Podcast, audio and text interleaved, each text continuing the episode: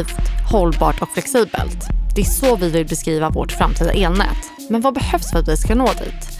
En av lösningarna stavas digitalisering.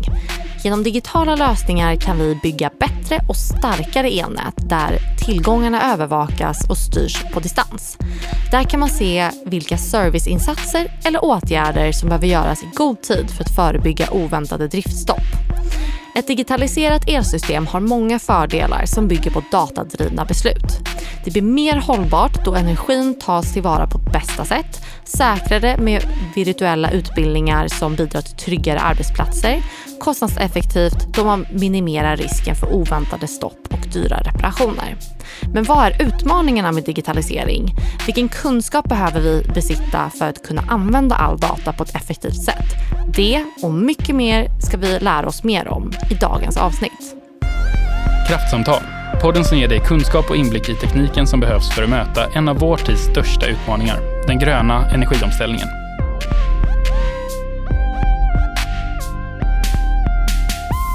Jetton Aliu är expert på digitala lösningar inom kraftindustrin och hjärnan bakom en rad olika digitala innovationer hos oss på Hitachi Energy. Jetton brinner för teknikutveckling och eh, hur människan kan förbättra sin vardag genom datadriven innovation. På fritiden så gillar han att träna både kropp och knopp, då han vid sidan av sitt arbete hos oss också bygger egna digitala innovationer och har drivit upp två startups. Ledig tid spenderas självklart även med familjen, sambo och vänner. Eh, så varmt välkommen hit Jetton. Tack så mycket. Riktigt roligt att vara här. Riktigt kul att ha med dig. Ja, vi är så glada att få pick your brain idag. eh, så att jag tänker, vi, vi nämnde lite här att vi ska prata mer om digitalisering och det har ju nästan gått och blivit ett buzzword och det pratas om överallt eh, i alla olika möjliga sammanhang. Men kan inte du berätta, vad innebär digitalisering för oss och elnätet egentligen? Jo, men absolut. Och eh, det har verkligen blivit ett buzzword och egentligen finns det lite olika sätt att svara det här på för det täcker så himla många områden. Eh, för man skulle kunna svara väldigt tekniskt och fokusera liksom bara på systemnivå men även fokusera på vad digitalisering faktiskt innebär för oss människor. Men om man ska bara nudda båda delarna eh, eh, lite grann så kan man säga att digitalt har vi jobbat i många år. Vi har använt liksom datorer, SCADA-system sedan 60-talet. Och eh, så att använda ett digitalt verktyg för att jobba och ta bättre beslut är egentligen ingenting nytt. Och det gäller faktiskt att, det här är ganska viktigt, det gäller att respektera detta då många känner att digitalisering blir ett buzzword då de anser att de jobbar digitalt hela sin karriär, vilket de förmodligen har. Mm. Så det som digitalisering möjliggör för oss idag, till skillnad från förr, att vi inte längre behöver jobba i våra egna silos, i våra system, utan att ha någon insyn i vad någon annan gör eller vad det jobbet jag gör faktiskt bidrar till. Så digitaliserar vi på rätt sätt behöver vi till exempel inte heller utföra repetitiva arbetsmoment som ofta är något som man har klagat på för att bara nämna ett par exempel. Så idag det vi kan göra, vi kan integrera länkar mellan alla våra system och jobba tillsammans mot gemensamma mål på ett betydligt mer transparent sätt än vad som tidigare varit möjligt. Men för att göra det här på rätt sätt, det här är ganska viktigt, så måste vi genomgå genomgripande verksamhetsomvandlingar för att undersöka hur informationsteknologi, alltså IT, då, ska användas på bästa sätt just för oss. Så att egentligen skulle man kunna prata om det här betydligt mer, men det som är viktigt är att samhällen, organisationer, länder och branscher kan digitaliseras men det är superviktigt att man undersöker och kommer fram till vad det är man vill digitalisera och inte enbart uttrycker som många gör idag, vi ska genomgå en digital transformation eller digital transformation. Arbetsmetoder, organisationsprocesser, affärsmodeller och kompetenskrav är något som kommer att påverkas av digitalisering. Det kan medföra enorma fördelar men också Eh, Eh, utmaningar faktiskt, om inte det hanteras på rätt sätt. Och ett exempel för, det, för att kunna svara på den här frågan då. Nya affärsmodeller kan innebära att ditt bolag genom digitalisering kan öka sina inkomster att nå helt nya marknader genom att till exempel möjliggöra för kunderna att köpa tjänsterna online, som inte tidigare var möjligt. Men för att nå det här så behövs nya processer och ny kompetens i bolaget. Så det är därför extremt viktigt att undersöka vad det är man vill göra och vad det är man vill digitalisera och vad det faktiskt påverkar innan man hoppar på något.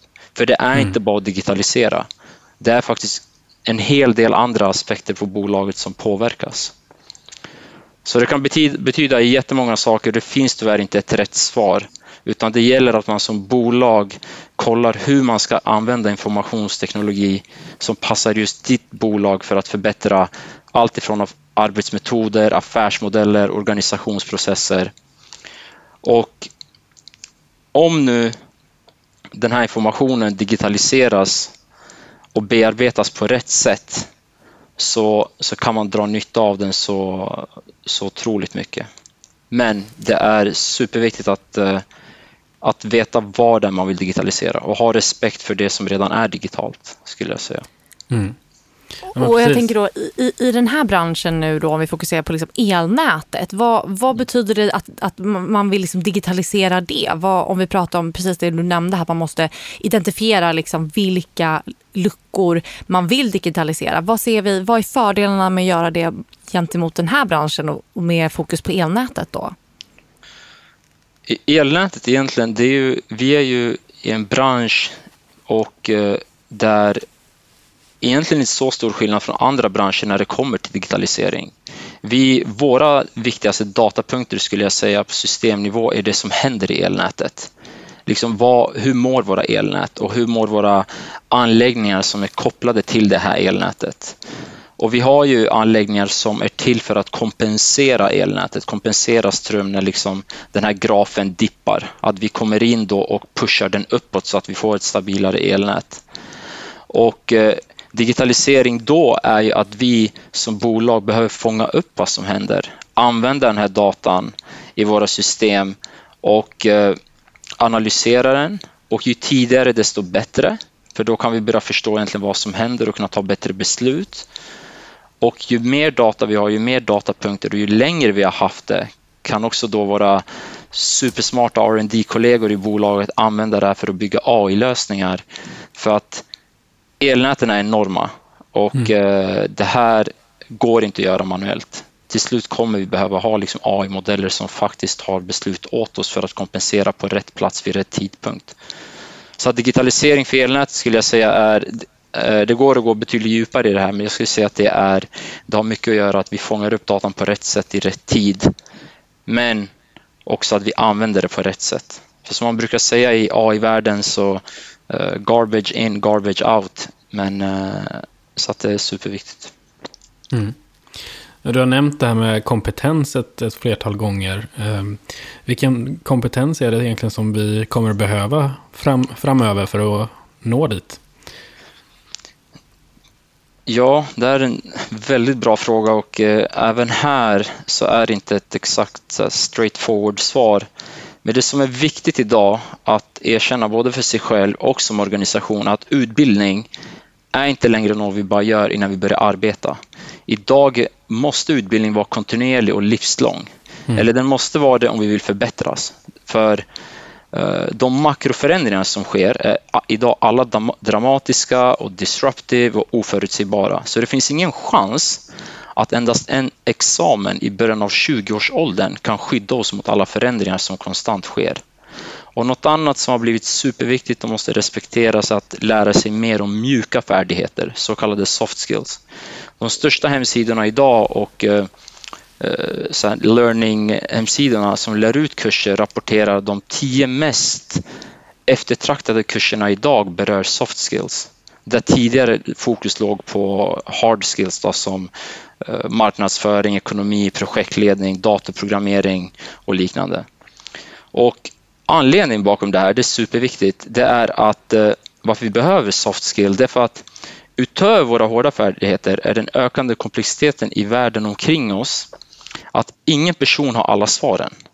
Vi kan bara hitta svaren på alla komplexa frågor som vi ställs inför via samarbeten och samskapande, så kallade co-creation och collaborations som vi på Hitachi försöker göra med våra kunder på daglig basis. Och för att kunna göra det här då, då är soft skills liksom kritiska saker att lära sig. Och eh, det här också leder också till att vi får bättre ledarskapsförmåga, bättre kreativitetsförmåga, bättre stresstolerans och det här är tyvärr ingenting man får genom att bara koda. Så att bemästra mjuka färdigheter förs också framåt eftersom vi allt jobbar mer hemifrån och inte på mm. kontoret. Och, men att engagera sig med andra människor på långa avstånd kräver någonting faktiskt som heter eh, so, eh, kognitiv flexibilitet, alltså vad heter det, neural plasticity tror jag det heter på engelska. Och det, mm. det är egentligen grund och botten vad det handlar om är att vi måste anpassa oss till det okända och oväntade situationer och stå ut inför utmaningar. Men för att svara på frågan väldigt kort så handlar det väldigt mycket om, egentligen frågan mig först, vad är det man vill göra? Och mm. vill man gå från att vara ett bolag, från att marknadsföra sig på lokala tidningen till att synas mer på Google, Instagram och Facebook, ja då gäller det att öka kompetensen inom social media, uh, growth hacking, search engine optimization för att synas på Google, vilka hashtags man ska använda. Så det är väldigt viktigt att veta vad det är man vill innan man bara säger vilken kompetens behövs det, skulle jag mm. säga. Men det går väldigt mycket tillbaka till också soft skills och uh, för har man dem, skulle jag säga, idag så blir det väldigt mycket lättare att veta också vart man vill gå som organisation. Precis. Så, så soft skills eh, som du är inne på, det, det handlar mycket om eh, att lära sig att vara öppen och adaptiv mer eller mindre. Är, är det någon annan typ av, av soft skills som du, som du tänker på som är kritiska framöver? Ja, men jag skulle säga de, de du nämnde är, är väldigt bra för, för det, det, det leder till är att eh, du, din kreativ, kreativitetsförmåga ökar mm. och din stresstolerans ökar. Och har du, har du de två så vet du också hur du ska hantera situationer betydligt bättre. För en situation som du hamnar inför och blir väldigt stressad av är oftast inte bara i den situationen utan den kan ta över din dag, din vecka, din månad liksom, och en lång tid framöver. Mm. Men hanterar du det på bättre sätt då får du betydligt mer ut av din vardag och kommande dagar liksom, för att kunna vara kreativ. Mm. För vi alla vet att du, du kan inte vara kreativ och komma fram med nya innovationer genom att sitta i ett möte. Du gör det oftast enbart när du sitter med dig själv i stillhet och det är då ofta saker och ting faller på plats. Men har du då inte den här eh, har du inte kunnat jobba på dina soft skills så kommer du liksom aldrig komma till den här stunden. Saker och ting kommer bara, den här snöbollen kommer bara fortsätta rulla och rulla och rulla. Wow, eh, jag tycker det är väldigt intressant just, man tänker om man, om man tänker på digitalisering, då hade man kanske tänkt att du nu skulle vara så, ah, men det är bra att gå den här kursen och fokusera på det här programmeringsspråket. Jag tycker det är väldigt kul ändå att det faktiskt det vi lyfter fram, eller det du väljer att lyfta fram, är just soft skills. Eh, och jag tänker Jetton, du har ju eh, jobbat med innovation inom vårt bolag, men också som egen företagare. Eh, och jag tänkte, kan inte du prata lite om hur de digitala lösningarna eh, kan bidra till ett stabilare och mer flexibelt elnät? Jo, jo absolut. Och eh, tack för att eh, du tycker att soft skills är viktigt. För att eh, eh och prata liksom om kompetens kan bli väldigt eh, alltså robotiserat nästan. Att man lyfter fram, mm. liksom, man går in på en hemsida och lyfter fram the 10 most wanted, la la la. Och självklart kommer då eh, marknadsföring, social media, growth hacking och de här dyka upp. Men mm. det är inte bara så. Man ska inte få folk att tro att du behöver läsa de här kurserna och så är du odödlig 2025. Liksom.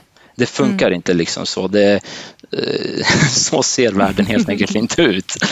Nej. Men för att svara på din fråga är och de två nyckelorden jag fångar upp då, stabilare och flexiblare. Och det är två väldigt viktiga nyckelord och digitalisering kan hjälpa till väldigt mycket här om det appliceras på rätt sätt och man börjar redan nu. Och våra elnät innehåller så otroligt mycket data som vi pratade om innan för att just få ett stabilare och flexiblare elnät. Men för att få tillgång till den här typen av data så gäller det att ligga i digitaliseringens framkant när det kommer till mjukvarulösningar. Och för att ge ett så konkret och som möjligt svar så kan jag berätta vad Hitachi Energy gör idag just här, alltså för att få ett stabilare elnät. Och idag har Hitachi Energy tagit fram en digital twin eller digital tvilling som vi kallar som heter för Identic. Och väldigt kort så är syftet med denna lösning att fånga data från vilken typ av elkraftsanläggning som helst och strukturera det i en mjukvaruplattform så att användaren ska kunna få en ordentlig insyn i vad som faktiskt händer och utifrån det kunna ta bättre beslut och viktigast av allt, det är i rätt tid innan någonting faktiskt går sönder. Och innan någonting går sönder, varför är det så viktigt? Jo, för vad är ett stabilt elnät egentligen? Det, anledningen till att det inte är stabilt är för att saker och ting sker utan att man förutser om någonting går sönder och då dippar liksom elnätet och då mm. händer någonting, eh, en byggnad slocknar, en, en stadsdel slocknar och liknande.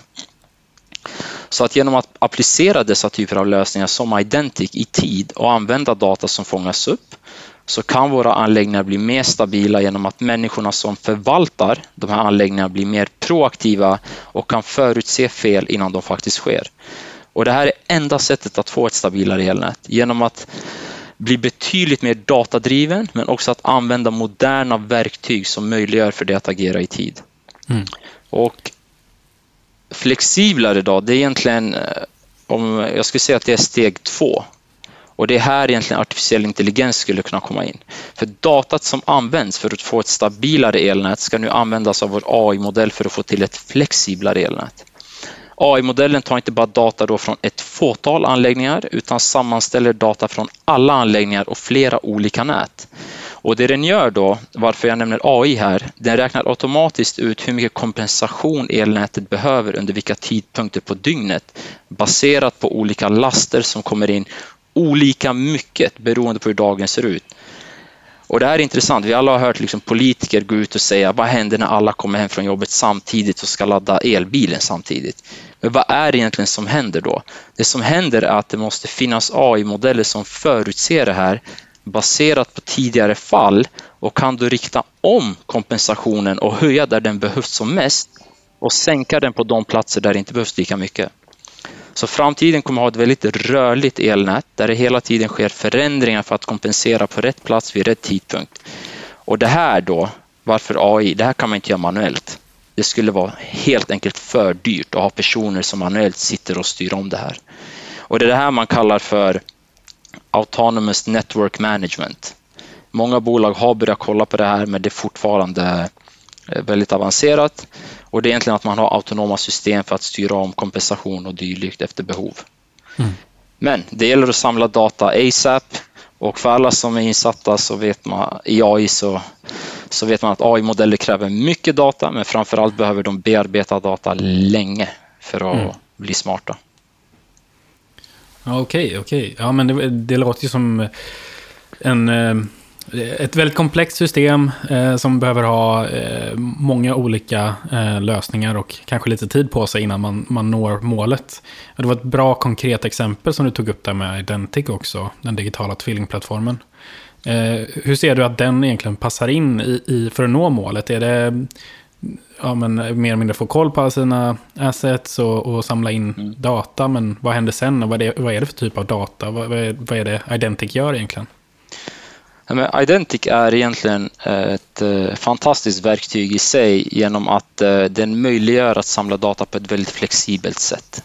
Det är inte mm. liksom ett statiskt system som endast klarar av liksom att få in eh, strömmar och spänningar och liknande utan du kan ha hundratals, om inte tusentals sensorer som fångar upp väderdata, vind, vibration, liksom heating, sun intensity och liknande. Och, och, all den här informationen då kan, har du den i en plattform, i en väldigt modern plattform, då kan du sätta upp regler i den här plattformen som då strukturerar upp den här informationen så att du som användare kan, kan faktiskt göra någonting med den. Mm. För data i sig är endast så pass värt så bra som det presenteras. Och du kan ha liksom en lång Excel-lista med tusentals rader med bra data.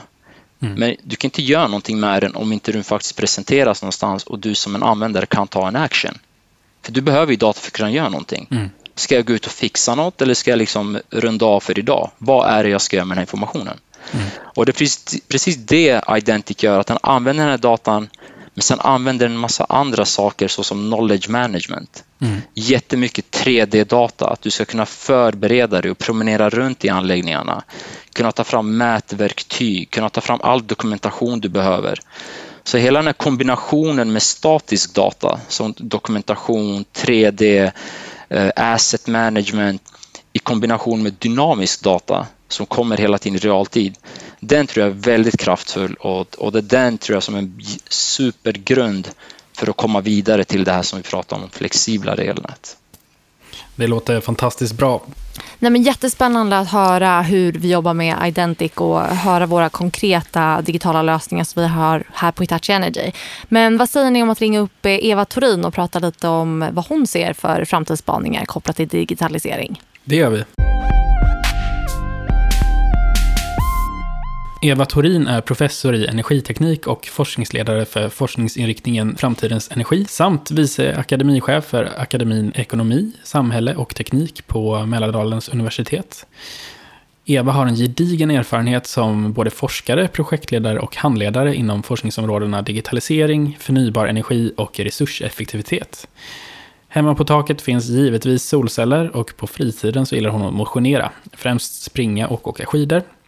Välkommen hit Eva. Tack så mycket. Jättekul att du kan vara här. Vi eh, har ju pratat lite tidigare med Jetton eh, och vi vill jättegärna höra lite på hur du ser på eh, vilket kompetensgap som du anser då finns idag för att vi ska kunna digitalisera elnätet på ett effektivt sätt. Finns kompetensen där eller vad, vad är ditt intryck gällande det? Framförallt eftersom att du då jobbar i, inom akademin.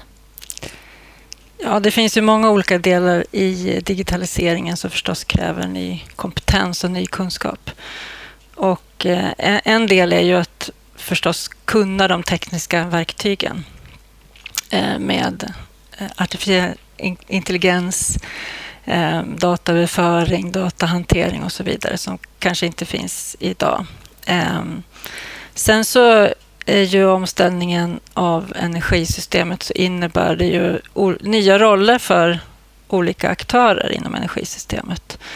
Och det kräver ju också mer kunskap om affärsmodeller, hur, hur vi kan agera i våra nya roller.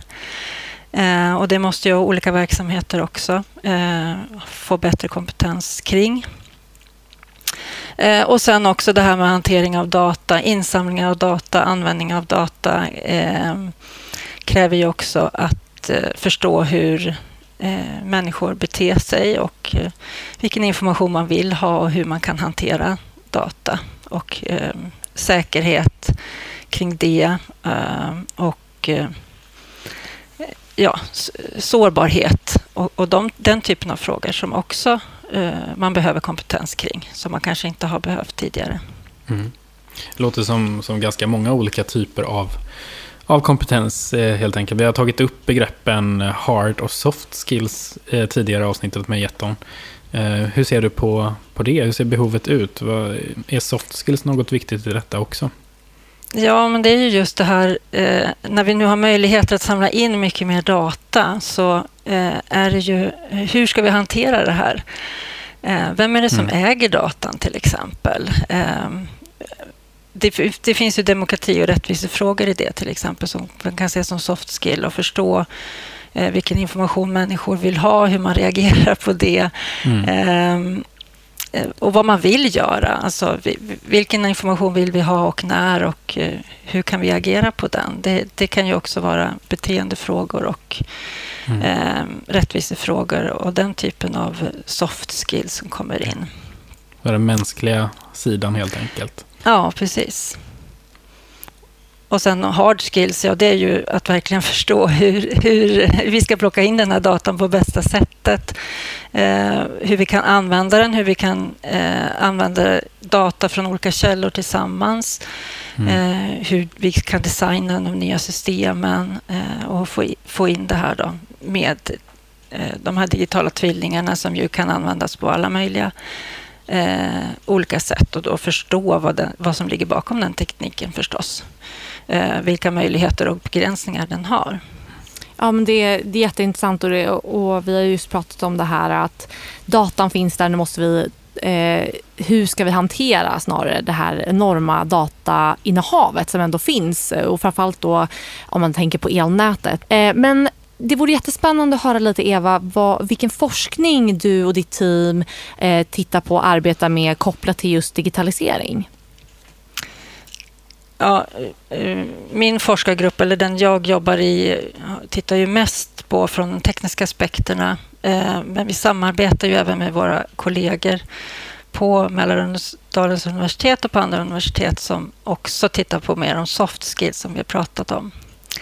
Eh, vi har bland annat ett projekt som handlar om hur vi kan förbättra flexibiliteten i energisystemet i omställningen, både när det gäller elproduktion och värmeproduktion.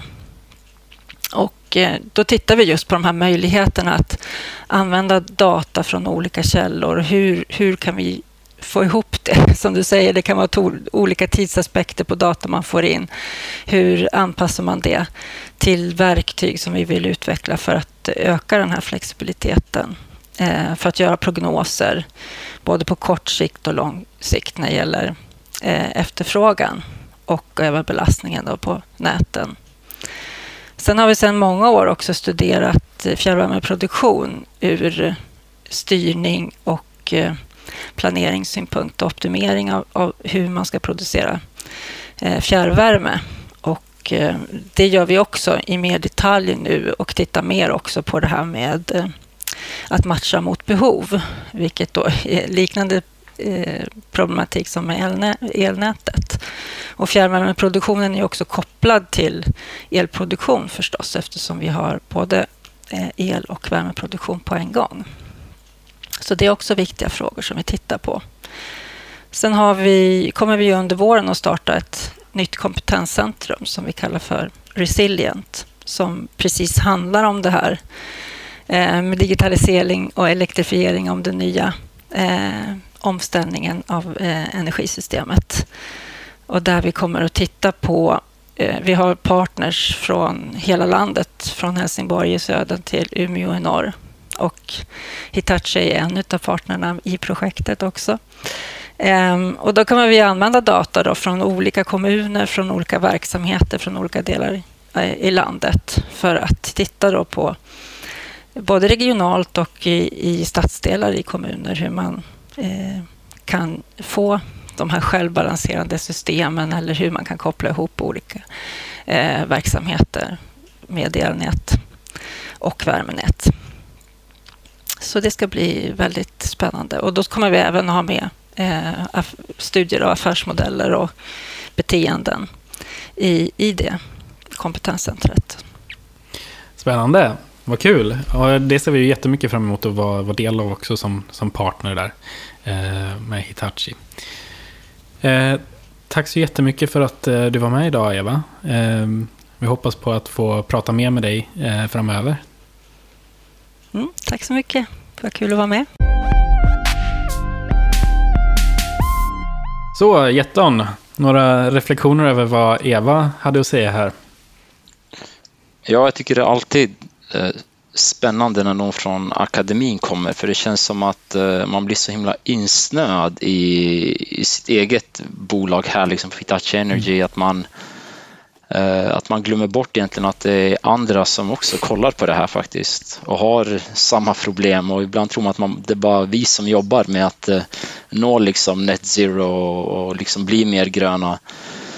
Men egentligen den reflektionen jag fick på en gång, det är ju det är ju hur, hur, man ska göra för att vi ska komma närmare dem. Nej, men jag håller med ja. vad du säger Etton, just det här att eh, man behöver påminnas om att man inte liksom eh, står ensam i det här slaget och verkligen jobbar tillsammans för att hitta hållbara lösningar. Och, och, och då tänkte jag passa på att ställa frågan till dig också. Hur, hur bidrar egentligen digitalisering till ett mer hållbart samhälle, tycker du? Uh, ja, alltså det Egentligen är det inte så långt ifrån från, eh, från det vi har pratat om idag. För om man kollar på egentligen vad är ett samhälle och vad är ett bolag? Liksom? Det, och ett samhälle är egentligen ingenting annat än individerna som, som bygger det samhället, liksom bara personer. Och det är samma sak med ett bolag. Hitachi Energy är ju egentligen, det är ju människorna i bolaget.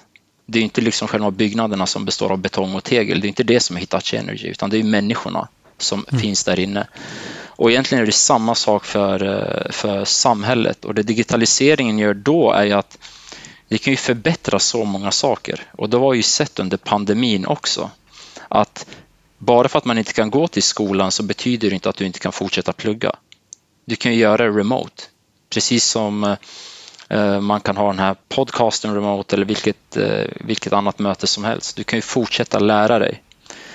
Och det digitaliseringen gör idag också, om man ska trycka lite på eh, utbildning och kompetens, det är ju att idag behöver du inte liksom känna att du bara behöver gå på universitetet eller högskolan för att lära dig, utan du kan liksom få en livslång lärande genom att lära dig saker och ting online. Du kan samtidigt som du blir en expert på rita bli en eh, blockchain-expert liksom, samtidigt som du har ditt heltidsjobb. Mm. Och det har man aldrig kunnat förut. Det är egentligen fantastiskt att, uh, att inte behöva gå en YH-utbildning eller uh, gå, gå ett helt nytt program för att lära sig någonting nytt. Du kan lära mm. precis vad du vill och det är digitaliseringen som möjliggör det här. Så vi blir lite mer agila eller adaptiva som samhälle då på en samhällsnivå? Jo, men det blir liksom precis, allting blir mer rörligt tack vare digitaliseringen. Men det gäller att använda det på rätt sätt, för du kan applicera på vilken bransch du faktiskt vill. Tänk dig byggbranschen. Mm. Att du idag liksom kan ha smarta kameror där man bygger lägenheter och byggnader och hus etc. För att liksom identifiera när folk inte har på sig, eh, vad heter de, hard hats för mm. att inte skada sig. Liksom. Och inte bara liksom för att vara på dem som en polis, du har inte på dig, liksom, ta på den liksom för att skydda dem. Mm. Och samla data från olika platser, bygg farliga konstruktioner för att använda datat för att faktiskt göra, göra det mer, mer säkert för arbetarna. Bara för att liksom nämna lite exempel mm. liksom, när det kommer till safety och utbildning. Så att jag tror samhället kan, eh, alltså kan gynna jättemycket, jätte, mm. jättemycket när det kommer till hur man ska, hur man ska använda det. Så det är superspännande. Ja, kul att höra. Ehm, sen brukar vi ju Jetton köra en, ehm, en avslutande fråga som är samma till alla i den här podden. Okay. Ehm, och eh, den är inte jättelätt att svara på, men den, eh, nu kommer den. Så eh, vad tycker du är den viktigaste faktorn för att vi ska kunna ställa om till ett fossilfritt energisystem? Oj.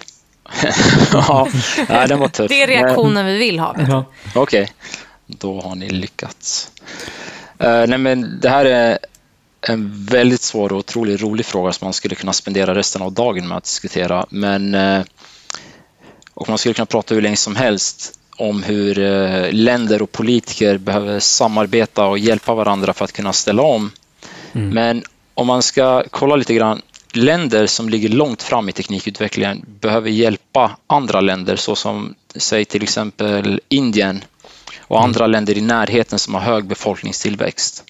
Och anledningen är för Indien börjar ju komma ikapp världen nu och det är nu som resten av världen har fått för sig att ställa om till fossilfritt.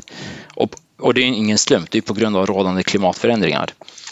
Och västvärlden har nu möjlighet att ställa om, eller åtminstone råd att börja, då vi med föregående teknik har nått där vi är idag.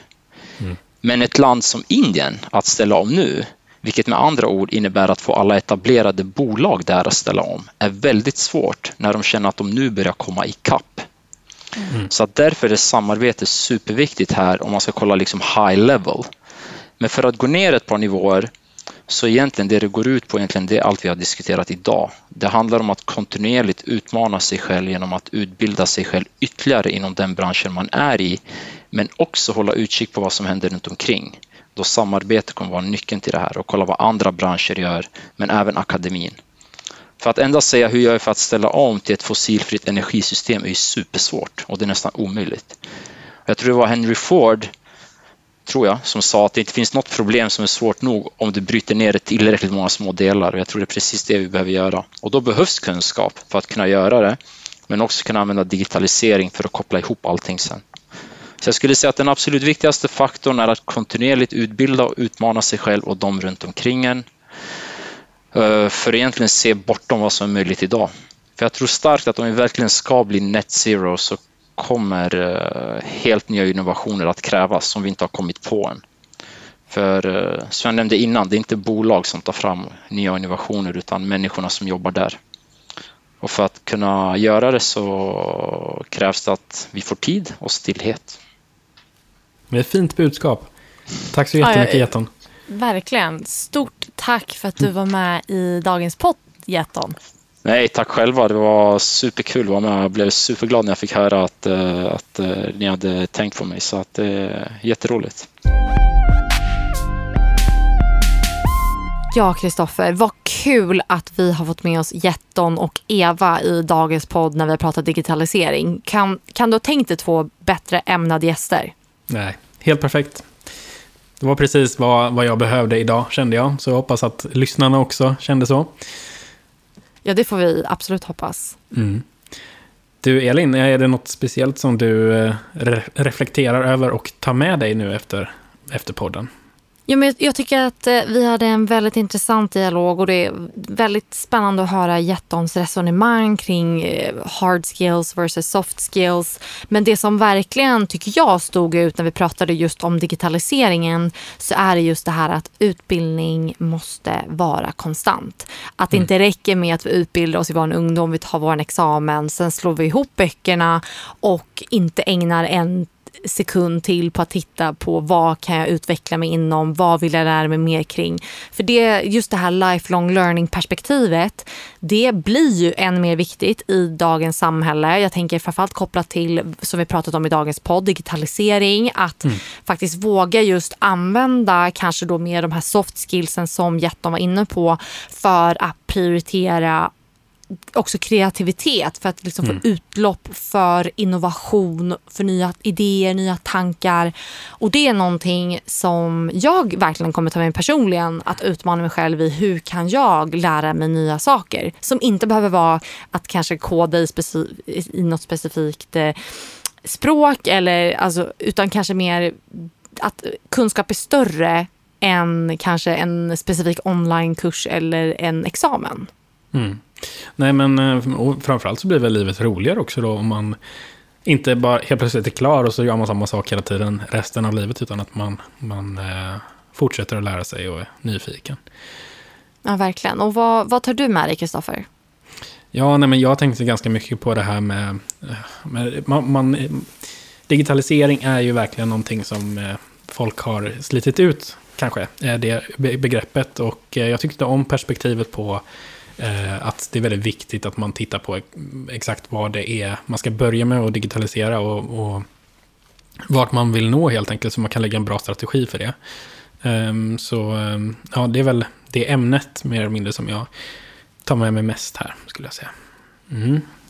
Ja, men det, jag håller med dig och just det som Etta var inne på att data redan finns där men hur använder vi den? Det är det som blir Mm. speciellt intressant också. Exakt. Ja. Nej men, eh, Elin, tack så mycket för idag. Ja, och stort tack till dig Kristoffer och tack för att du har lyssnat.